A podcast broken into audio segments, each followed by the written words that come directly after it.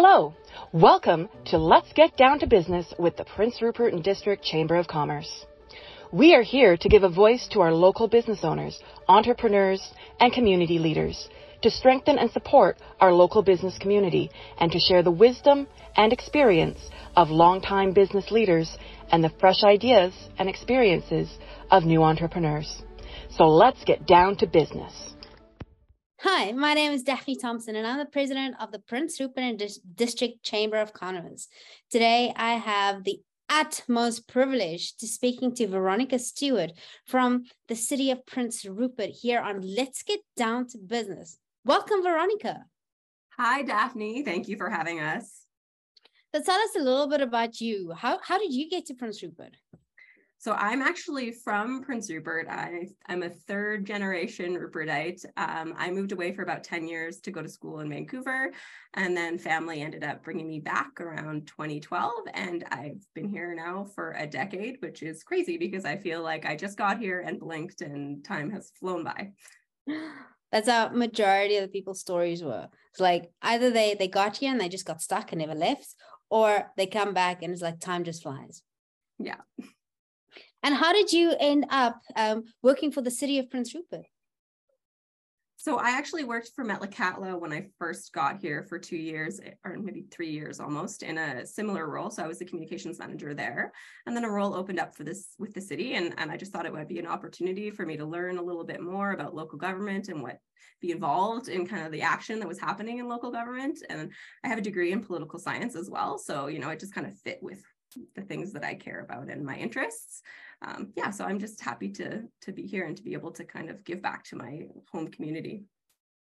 Well, we spoke a little bit earlier about that giving back, specifically how the city of Prince Rupert is trying to give back to our business community.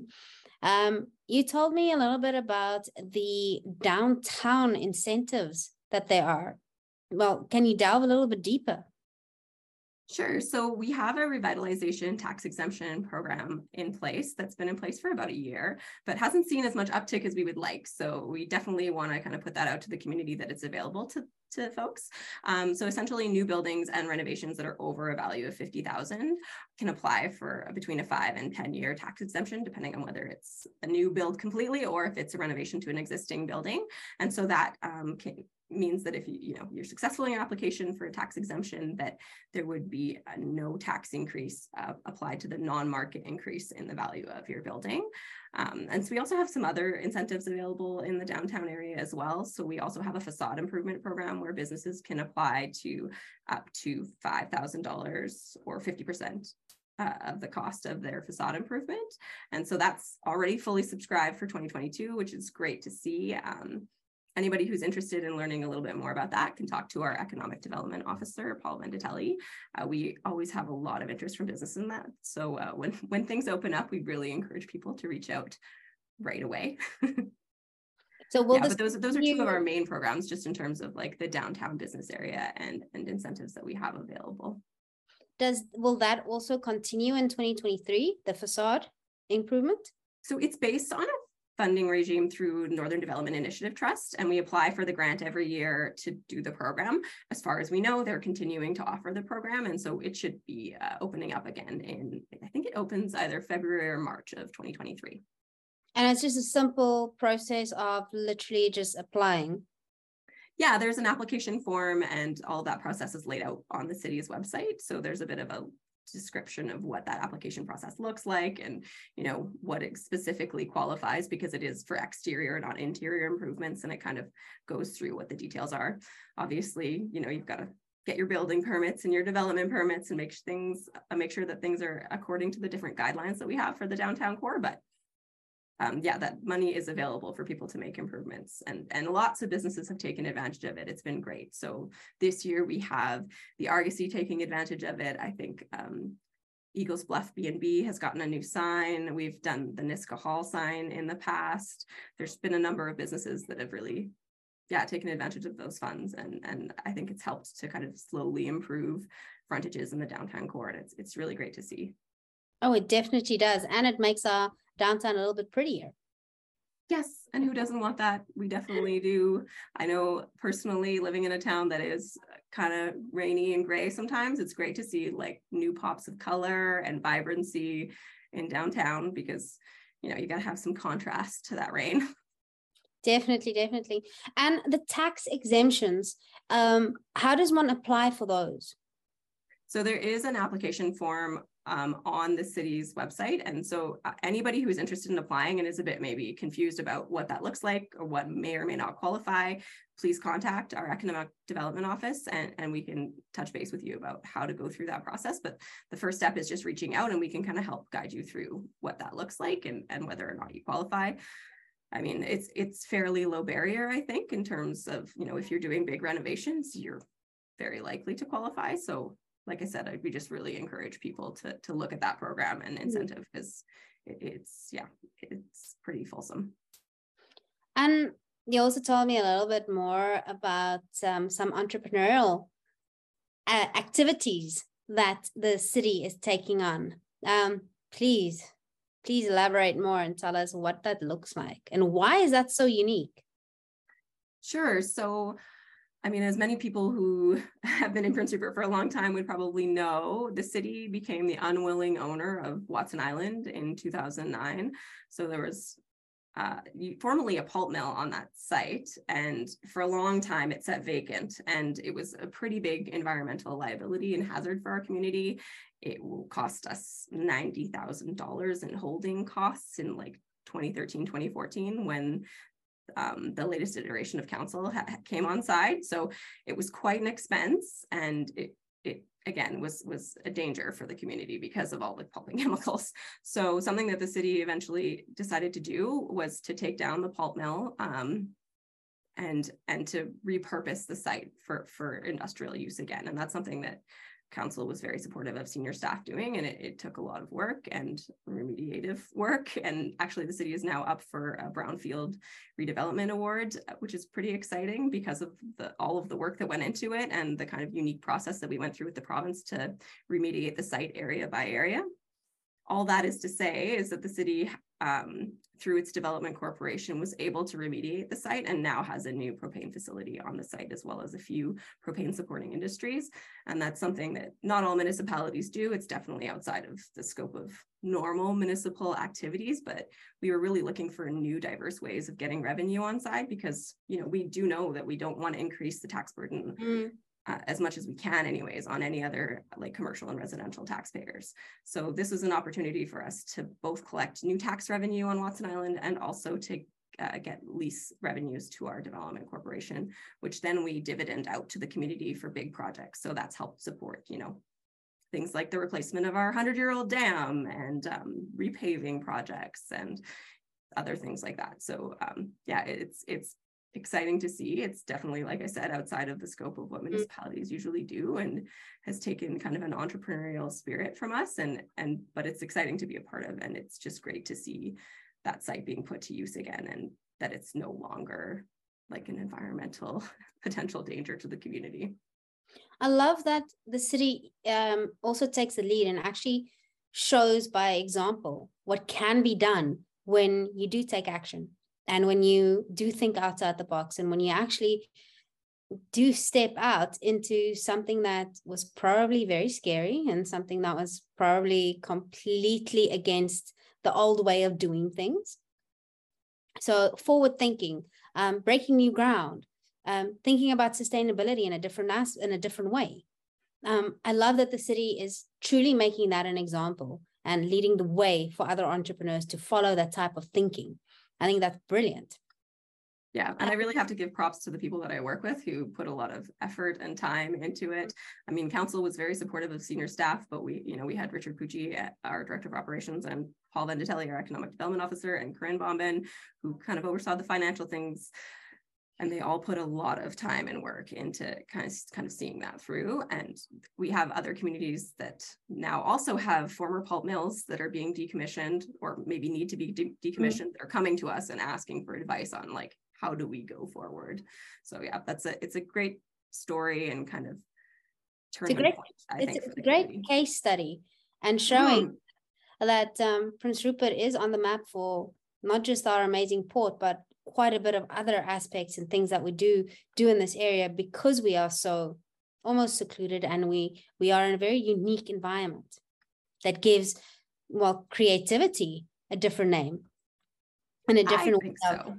that yeah. i think awesome um, it just it excites me and it, it really makes me passionate more about this community especially the business community when the city itself also starts thinking of different ways on how to aid and become sustainable yeah, I, I, think so. I think when we were doing our rebranding campaign, one of the things that one of the people that we chatted to as part of our interview process said that they said people get real in Rupert. And I kind of love that as a bit of a slogan because, you know, sometimes you are in the rain and you are at the kind of what's considered the end of the line mm. um, in terms of amenities and things. So people do sometimes have to be a bit more creative in how they accomplish things. And we do have to be a bit more resilient and band together. And I think that as a community, that's something that we do pretty well. And it's something that we can all collectively be proud of.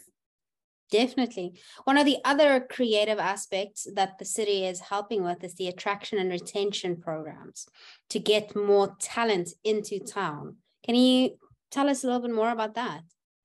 Sure. So that's something that we know from having business walks in the community um, that we partner with the chamber on, actually, and with Community Futures, the province, and the Port of Prince Rupert um, is that labor attraction and retention is a real challenge for our community businesses. Like across the board, it's always, especially lately, the number mm-hmm. one issue that they're having. And so um, the port and the city, as part of the redesign Rupert process, and, and our industrial partners um, that were also part of that process, all partnered together to work on an attraction and retention campaign. So it's called Make Prince Rupert Home.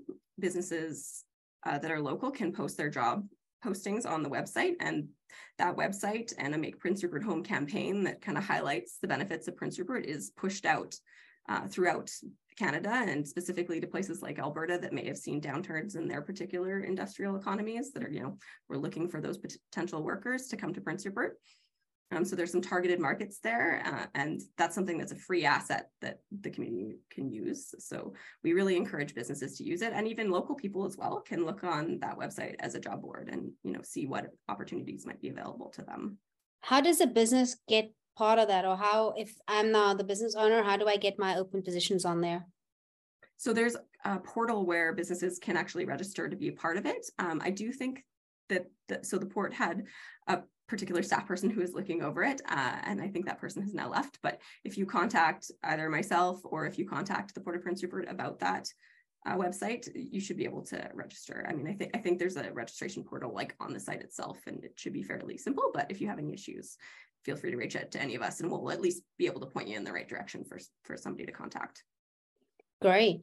Part of that um, program I know is housing is a massive issue. So even if we do get the talent and where are they're going to stay, um, the city I know I've got some programs in place of that. Um, what are there?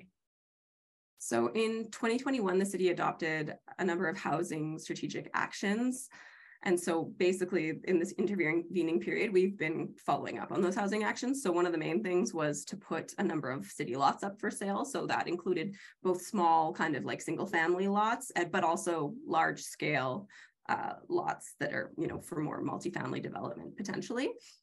And so the city's been kind of doing a lot of outreach and connecting with developers throughout the province to try to bring them to Prince Rupert, make them understand the local uh, conditions, and, and to really encourage them to develop here because we do have such high de- housing demand that you know there is potential market opportunity here. And so we really are working to highlight that. And we do have interest right now um, in a few different areas in the community. And so hopefully we'll be able to share that with the residents soon as soon as we you know get any potential contracts lined up. But things are looking promising on that front. Um, something else that the city is doing is we have a housing needs assessment currently underway. And so uh, moving forward if the city decides to proceed with any kind of affordable housing development or, or supporting a funding application of a developer for something like that, because there's some rapid housing funding coming online shortly, um, then that needs assessment will help to inform that process as well. So we are making sure that we're targeting the different markets that are really in need in Prince Rupert.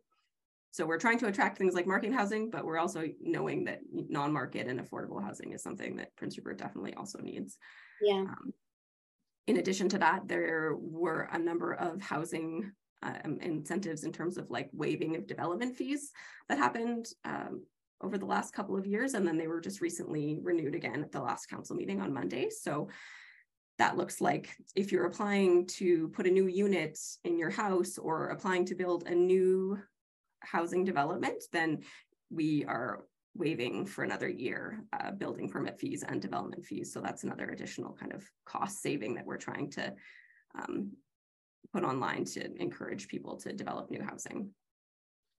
That's that's very very good. Um, I heard about another incentive that if you do have, for example, a, a basement that is fully furnished and revamped and all done, and you rent that out, that also has an incentive to it in order to increase additional um, occupancy?